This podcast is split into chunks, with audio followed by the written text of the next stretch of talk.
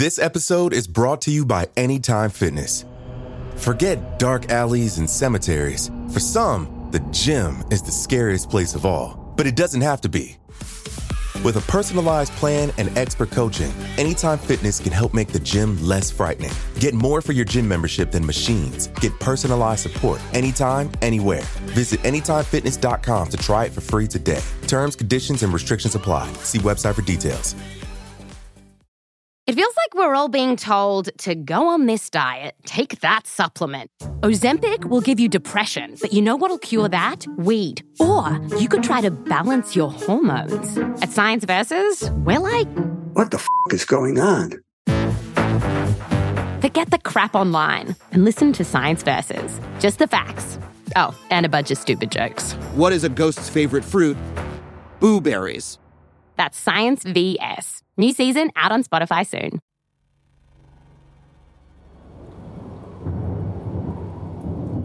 April twenty-seventh, twenty eleven. Tom Dilo, a program manager at W T X T in Tuscaloosa, Alabama, stepped out of the radio station and looked up into the sky. The clouds above were low, dark. Wind whipped around him. Rain stung his face. It was a quarter past five in the afternoon, and the entire state was on high alert. Then, at five seventeen p.m., the tornado siren began to wail. Tom glanced over the parking lot. He couldn't believe what he saw. An enormous twisting cloud of debris was crossing in front of the station.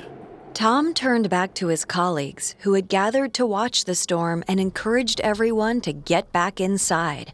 Suddenly, there was a bright flash and a loud crack of electricity not far from the building. The radio station went dark. A few miles northeast, Brad Lawrence stood in his front yard with his video camera. He saw shingles and two by fours spinning in the high-velocity wind only a few hundred yards from his house. He started recording. Brad suddenly felt a sharp drop in the air pressure. He pivoted and slammed the front door closed behind him. He set his camera on a windowsill, still recording, and grabbed the cushions off his living room sofa. He hurled the sofa cushions down the basement stairs and ran down after them, piling them around and on top of himself. Upstairs, the roar was deafening.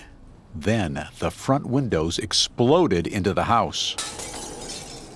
The tornado had arrived. It was a mile and a half wide.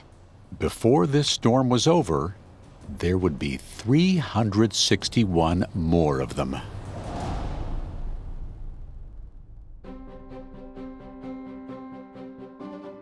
Welcome to Natural Disasters, a Parcast original.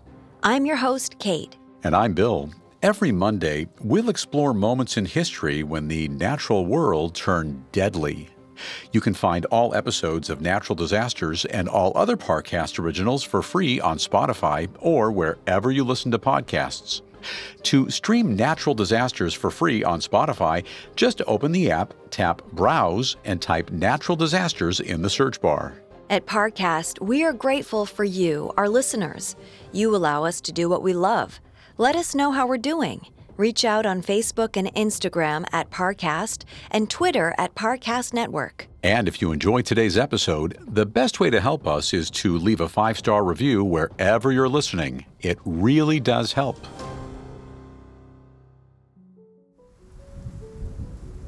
Nobody knows for certain when or where tornadoes will strike. Over the years, increasingly complex techniques have been developed to study the storms that create tornadoes, but the twisters themselves are still one of nature's most destructive mysteries.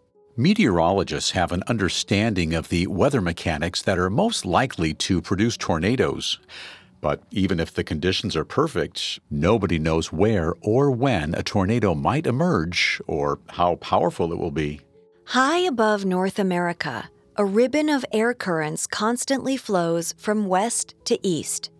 It brings cold air from the Arctic across the entire continent.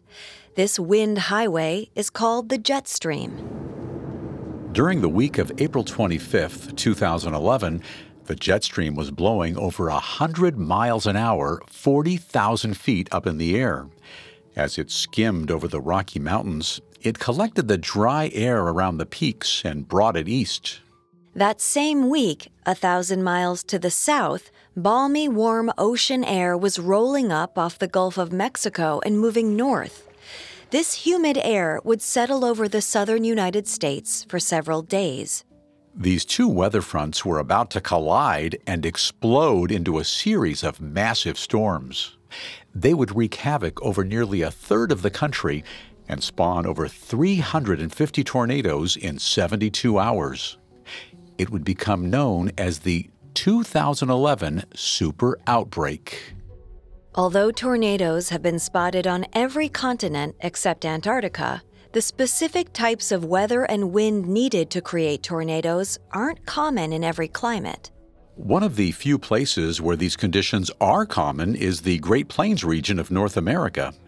This area experiences over a thousand tornadoes a year, more than anywhere else on the planet. Because of this, a large swath of the Midwestern United States is known as Tornado Alley. For a tornado to form, fast-moving cold air needs to meet warm, humid air. The cold air shoves the warm air down and rolls over it, forming a horizontal twist of wind, like an invisible tube of air spinning sideways. Then, because warm air rises, this spinning tube of air is pushed vertically in a process known as an updraft. This is the origin of a thunderstorm. If the wind increases in strength, it will form a giant rotating cloud bank called a supercell. The spinning tube of air acts as an insulator for the warm air rising up the middle. The cold air drops down along the sides, pressuring warm air up the center. As more air is moved through the system, the storm grows, producing powerful wind and hail. Hail occurs as the supercell lifts water vapor high in the atmosphere, often miles above the ground. When the vapor turns to rain, it freezes as it falls through the frigid air. Large clumps of hail mean the water had a long time to collect and freeze on the way down. The size of hail is a good indicator of how high the storm clouds have grown. During the super outbreak, the clouds were over six miles high. People found chunks of hail the size of a fist. Hail that large can punch holes through windshields and cause severe injuries to anybody caught outside. Sometimes a whirling section of the supercell close to the ground spins off into a small, intense vortex. This vortex is a tornado, and they occur in about thirty percent of supercell storms. They can be small and last for seconds, like dust devils in the desert. Or they can be what Tom and Brad saw in Tuscaloosa, enormous spinning towers of debris with wind speeds of over two hundred miles an hour. No matter how big it is, if a tornado touches the ground, it can suck up and spin objects in its path. Tornadoes can hurl cars like toys, crush ten-story grain silos as if they were soda cans, and etch grooves into the earth that are a quarter mile wide. Entire neighborhoods can disappear into their funnels as though they had never existed. Twisters leave shocking and sometimes surreal scenes of havoc in their wake. There have been sightings of license plates and pencils driven into tree trunks and cows lifted from one field and deposited in another a half mile away, found completely unharmed. Most tornado fatalities are caused by flying debris.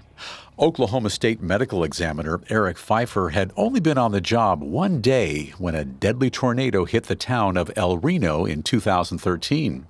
He said, "Until you see firsthand what a tornado can do to the human body, you don't realize how extremely violent they are." The injuries are similar to a high-speed motor vehicle accident, but they're much more numerous. Things like trees, nails, glass, and steel are torn loose and can act as a cutting implement. Imagine a piece of sheet metal traveling at two hundred ninety miles per hour. It becomes a blender. For most of recorded history, tornadoes were simply measured by the number of people they killed or homes they destroyed. The spectrum of tornado damage has only been scientifically measured for the last fifty years. In nineteen seventy-one, Doctor Ted Fujita, a researcher based at the University of Chicago, proposed a new system of measuring tornadoes that combined wind speed and level of damage. His initial system was a scale from zero to five, with zero being the least destructive and five being catastrophic. Doctor Fujita had studied this catastrophic level of devastation his whole life, starting in nineteen forty-five. With a terrible event that occurred not far from his university in Japan. Fujita personally witnessed the aftermath of the nuclear bombing of Nagasaki and Hiroshima. He found that the severity of damage from a tornado was similar to nuclear blasts. A few years after its creation, the Fujita scale would be put to the test. In nineteen seventy-four, a surge of tornadoes hit thirteen states over two days. Fujita and his team examined the damage and categorized every tornado that touched down. With the new data, the Fujita scale became the standard of measurement for tornadoes across the world. The swath of tornadoes that Fujita studied in nineteen seventy-four was the most destructive ever measured. That is, until two thousand eleven. Today, an enhanced version of Fujita scale is the bedrock of tornado studies. With over forty years of data collected by meteorologists, the six levels on the scale have become much more detailed. The modern scale is from E F zero to E F five. An E F zero tornado might only touch the ground for a few seconds and cause very little damage. An E F three twister will drive fence posts through trees at one hundred sixty-five miles an hour, and an E F five will wipe the earth clean with winds peaking near three hundred miles per hour. Only fifty-nine tornadoes had been categorized as five since nineteen fifty. Between nineteen seventy-four, when Fujita developed the scale, and two thousand eleven, there had been nineteen E F fives recorded. There would be four of them during the two thousand eleven outbreak, and tens of thousands of people would be caught right in their path. Anyone living in Tornado Alley would only have as much warning as the National Weather Service could give them. The official goal of the N W S is to provide at least fifteen minutes warning of impending tornadoes. During the outbreak, they would successfully average twenty-four minutes warning. This is how lives are saved, as Weather Service meteorologist Wes Browning explained after a powerful tornado in Missouri. We saw many people uh, digging through their possessions. What uh, we saw, though, invariably was a lack of, as has been said before, life-threatening injuries. Not only because we had a thirty-four minute lead time from the National Weather Service, but because our media partners carried that warning immediately to the public, and thirdly, that the public did what we have told them to do.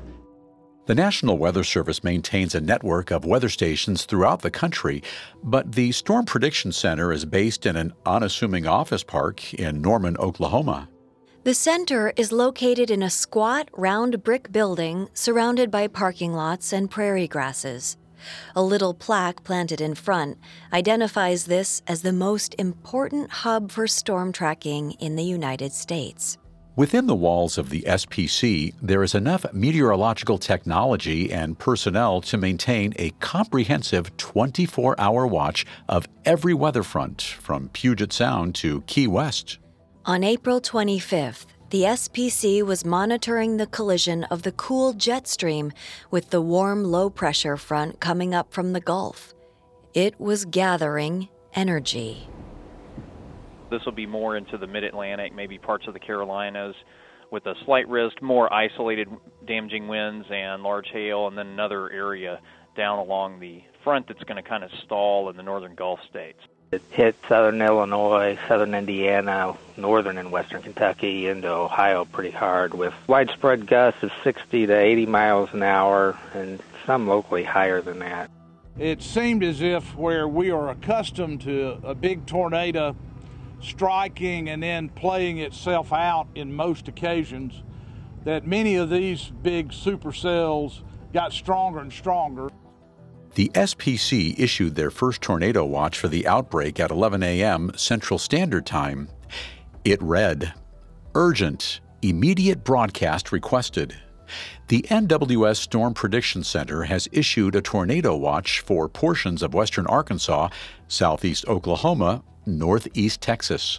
It was the two hundred first severe weather watch issued that year.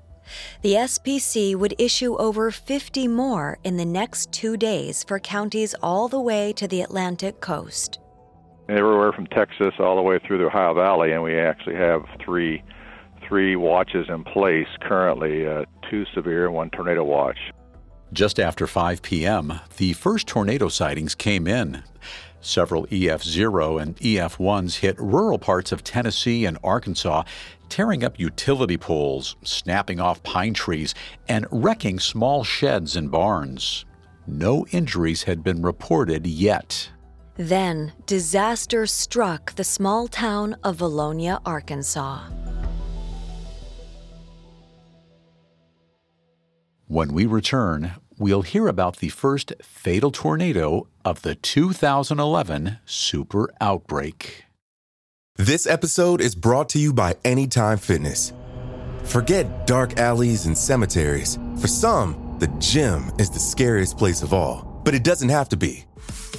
With a personalized plan and expert coaching, Anytime Fitness can help make the gym less frightening. Get more for your gym membership than machines. Get personalized support anytime, anywhere.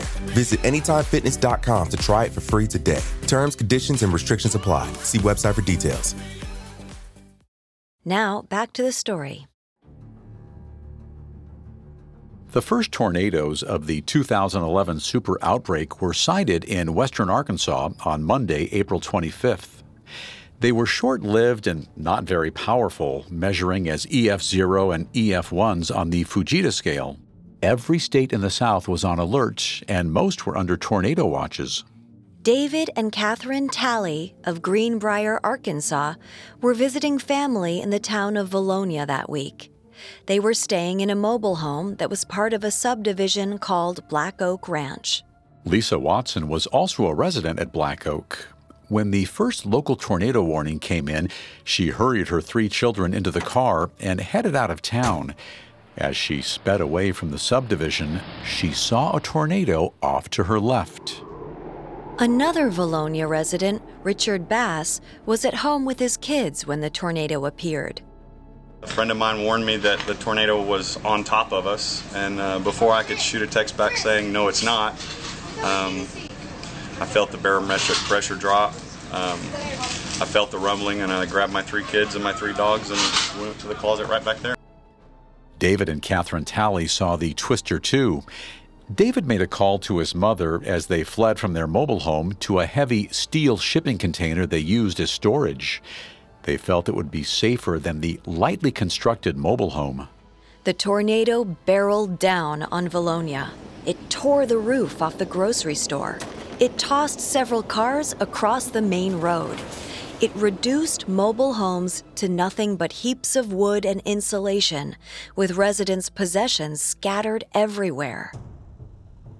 Tarina Atkins and her family huddled in their laundry room. They suddenly heard a loud sucking noise and realized the water was being pulled out of the pipes and sink drains. "We could feel our ears popping," she said. Another Vilonia resident, Sally Lanham, felt the same thing. It went right through our front yard. You, you could see the rotation, the cloud, and we could see debris flying. Um, but it missed our missed the house. It took the pool shed, knocked down huge trees, loud wind, our ears popped, and then just in seconds it was over. Rick Satterwhite hid in a storm cellar with his wife and in-laws and felt the suction inside. I went ahead and shut the door, and, and you know, we could we could tell, you know, that it was uh, uh, it was doing pretty bad outside because it was sucking all the air out of the, out of the storm cellar. I had a twenty by twenty carport, uh, a pole carport, uh, just away from the house, and it, it was blown it was blown away, but it, it's out in the field to the east of the house. As David and Catherine Talley took cover in the shipping container, David quickly finished his conversation with his mother.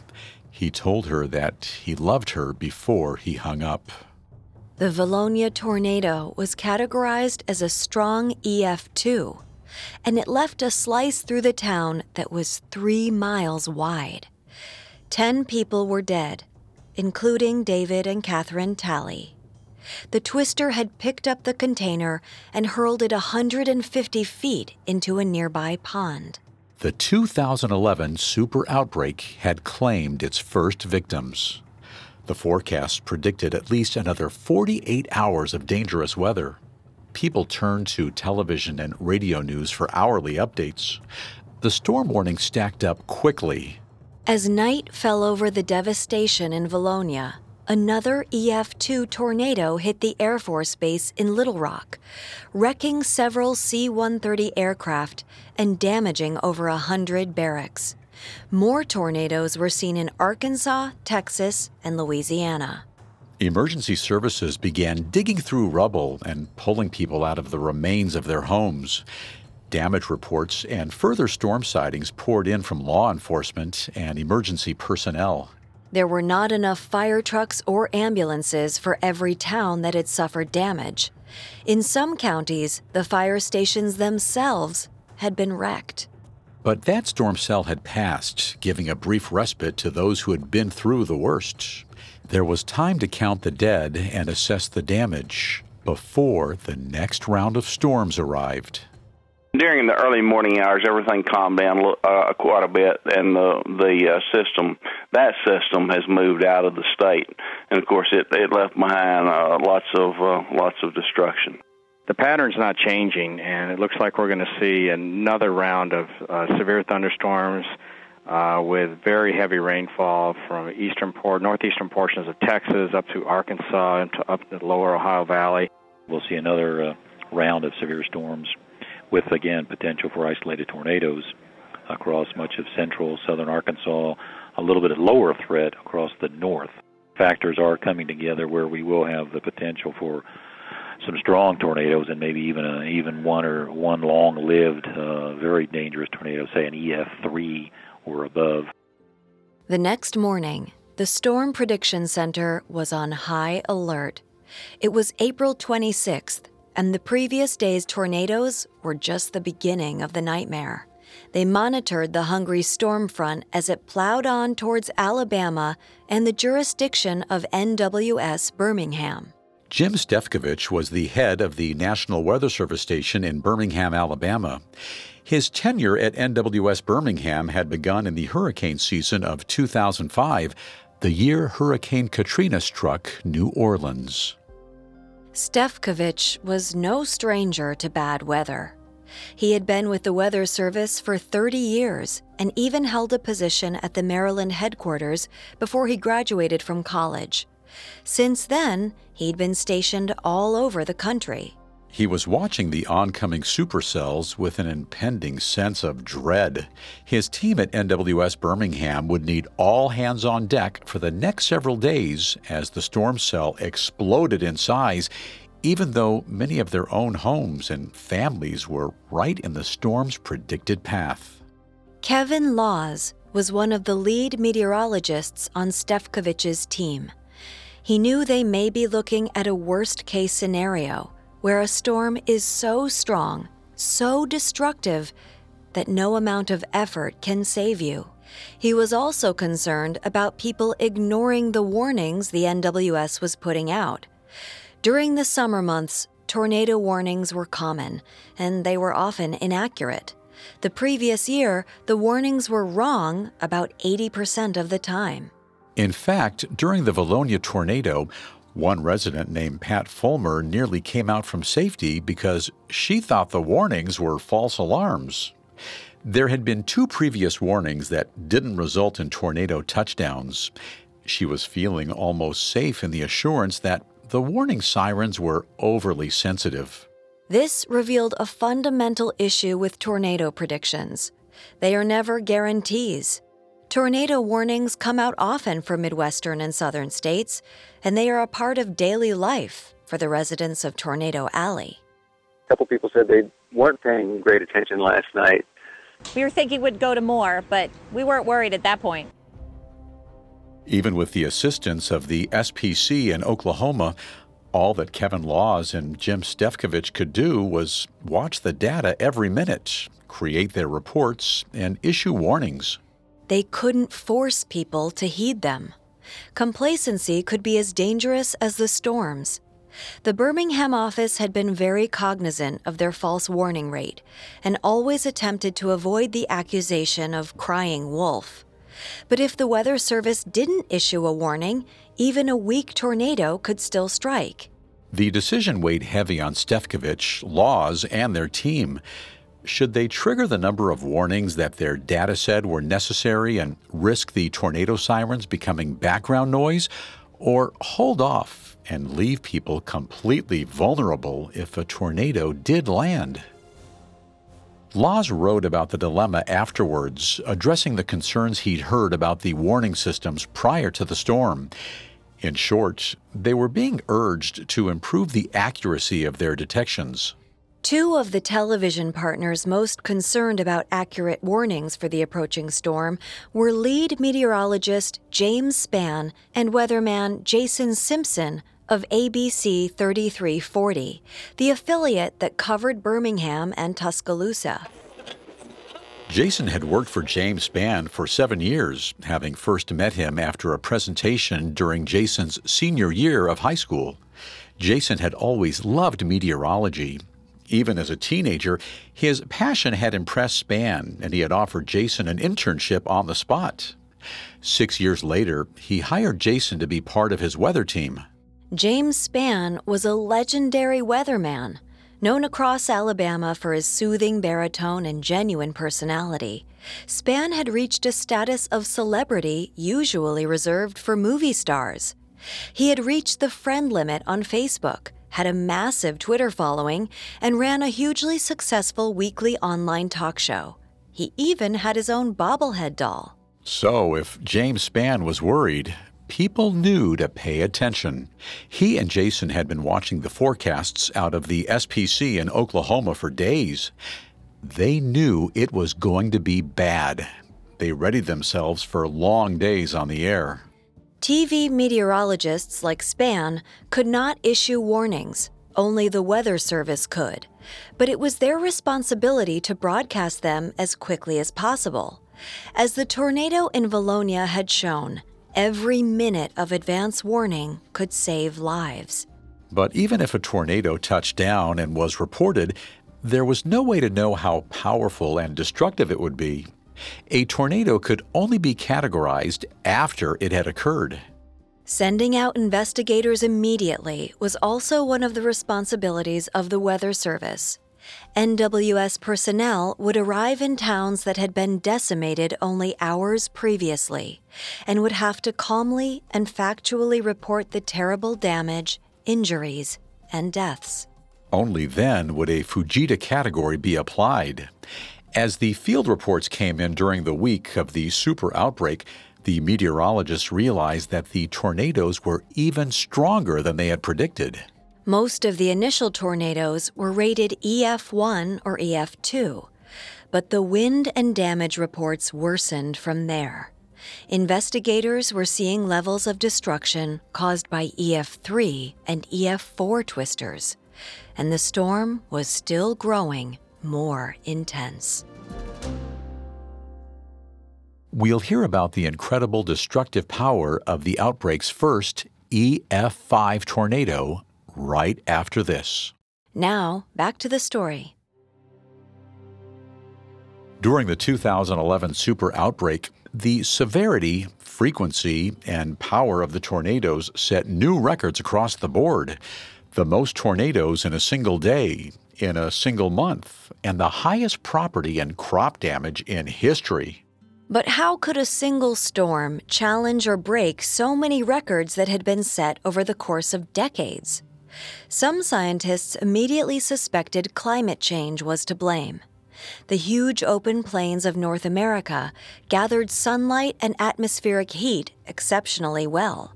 Could global warming be the culprit? The answer wasn't a simple one. Climate change due to human activity is called anthropogenic. Two studies conducted by the National Oceanic and Atmospheric Administration, or NOAA, found that it was very difficult to find hard evidence that anthropogenic climate change impacted the frequency of tornadoes over the past thirty years. By two thousand eleven, science had decades of data that allowed meteorologists to create the enhanced Fujita scale. But historical tornadoes were largely known by stories and anecdotal evidence before the Fujita scale was developed. This meant it was impossible to establish long-term trends. Current hard data was analyzed alongside tornado records from before nineteen seventy. Those records were relatively sparse and almost entirely subjective. After all, the minute-by-minute wind speeds measured at a modern airport couldn't be compared to a grandmother's memory of the howl of a twister in nineteen thirty-five. The conclusion of NOAA was that there was no way to identify a direct cause for the severity of the two thousand eleven outbreak.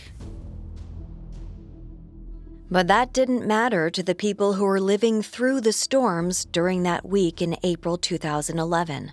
All they knew was that the sky had opened up above them over and over to drop huge towers of destruction wrapped in hail and rain. The morning of April twenty-sixth dawned without sunshine. Gray clouds hovered over the south and promised another day of dangerous weather. The meteorologists knew more tornadoes were coming, but tornadoes weren't the only killer. With the immense amount of rain that accompanied the super outbreak storm, rivers all across the South began to burst their levees. Every every single inch of my county is slowly going underwater. We need sandbaggers, we need food, we need water, we need anything we can get in here, anything anybody can help us, we're open to it. The river backs up into the lakes and creeks around here. All this water is backing up into this area. There were several fatalities when people tried to drive across flooded roads and were swept away. Others were caught in flash floods that washed across the region. While tornadoes came and went, leaving trails of destruction behind, the rains continued unabated and the flood damage only worsened. The waters rose and inundated large parts of states that were already suffering. We have flood watches and flash flood watches and warnings in effect all the way from northeast Texas all the way up into Indiana and down to central Tennessee and even the northern portions of Alabama and Mississippi. We're going to see again another round of very heavy rains across the area, or continuing heavy rains across the area, and there's going to be a lot of flooding issues you're going to hear coming out of the central U S over the course of the next two to three days. It has been rising four inches every sixteen minutes. It is supposed to crest in the morning at uh, twenty-one feet. As the day wore on, the storm spread itself farther north, reaching into Wisconsin and Michigan.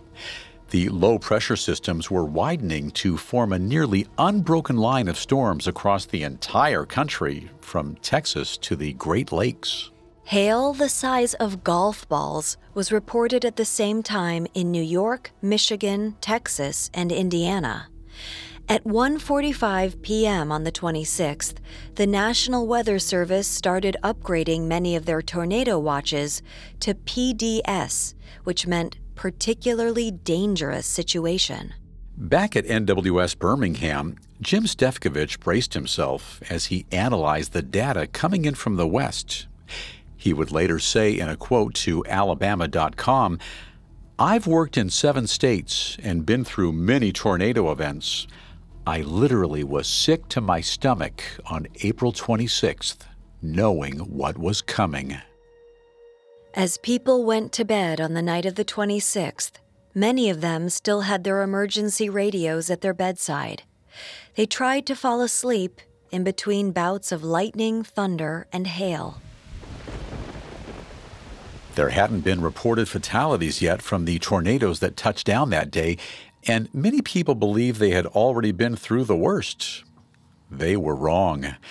The next day, April twenty-seventh, would be the deadliest day for tornadoes in seventy-five years. So far, the two thousand eleven super outbreak had produced over one hundred tornadoes across six states. Emergency crews worked overnight to dig people out of rubble and provide shelter and supplies to those whose homes had been destroyed. At three nineteen a.m. on April twenty-seventh, Jim Stefkovich and his team at the National Weather Service in Birmingham released a hazardous weather outlook for the day.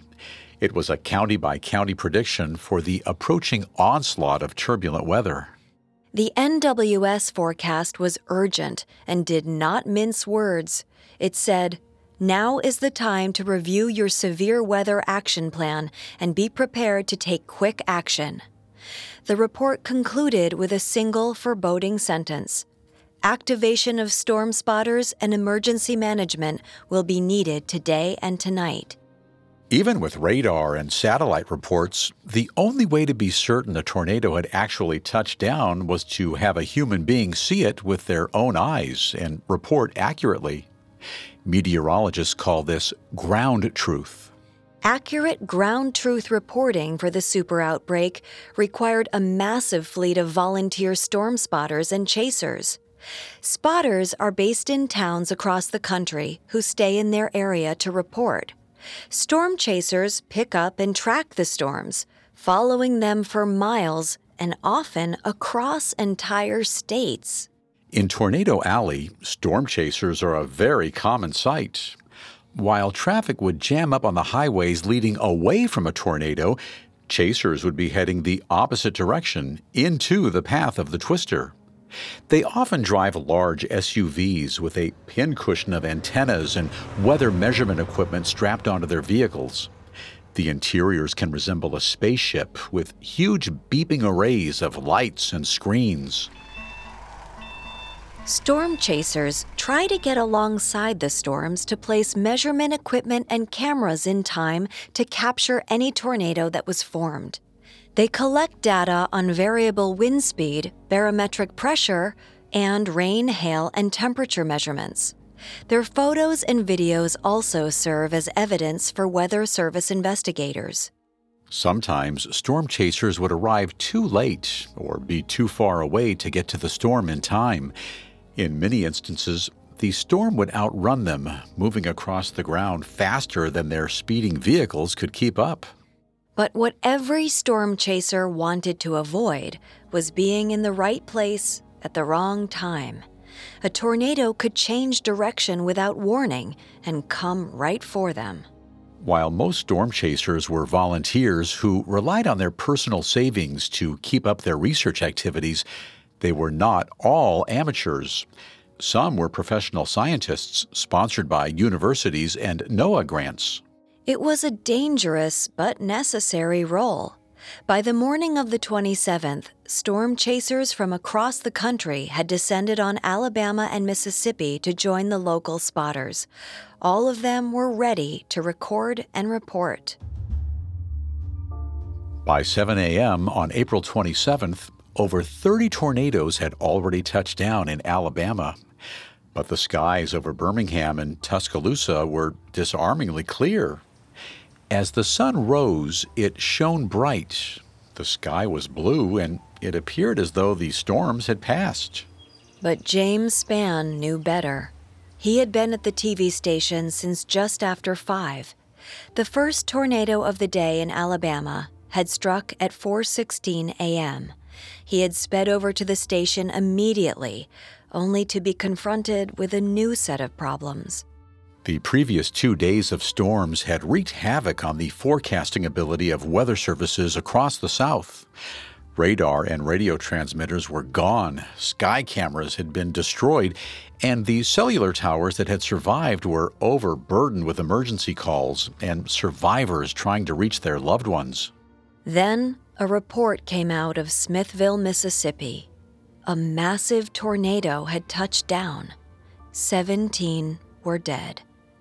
The twister had been on the ground for thirty-eight miles, crossing the state line and killing another seven people in Alabama. The peak wind speed had been clocked at over two hundred fifty miles an hour. It was an E F five. Some of the folks that were in the, the bank there, they got in the vault, and when the tornado, after the tornado went through, they came out, and the vault was the only thing standing. Nearly the entire town is flattened. The post office, police department, city hall, an industrial site that has several furniture manufacturing facilities. It reminds me really of what I saw on the Mississippi coast after Hurricane Katrina. There is debris and not a standing structure for as far as you can see. The Mississippi Highway Patrol says search and rescue missions will last throughout the day. We've seen search teams with cadaver dogs going through rubble. It's just a slow and painstaking process. Basically, Smithville was just, uh, you know, wiped away by that tornado. The staggering details poured in. The Smithville tornado had been hurtling forward at seventy miles an hour. It tore through the town in ten seconds. A half dozen homes made of brick had been obliterated, and the owners taking shelter inside had been killed.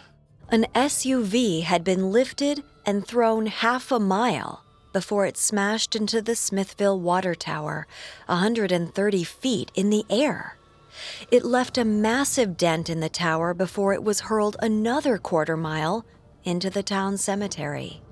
The most powerful category of tornado had finally been produced by the superstorm. Then, the twister disappeared back into the clouds, and the storm continued rolling east, directly towards Tuscaloosa and Birmingham.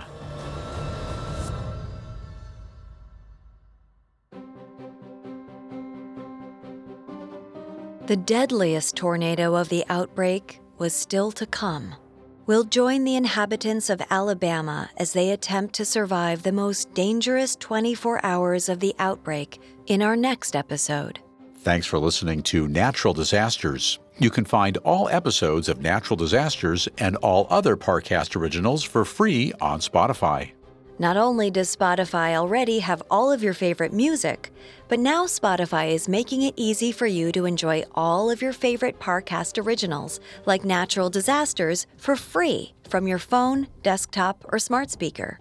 To stream Natural Disasters on Spotify, just open the app, tap Browse, and type Natural Disasters in the search bar. And don't forget to follow us on Facebook and Instagram at Parcast and Twitter at Parcast Network. We'll see you next time. Natural Disasters was created by Max Cutler, is a production of Cutler Media, and is part of the Parcast Network.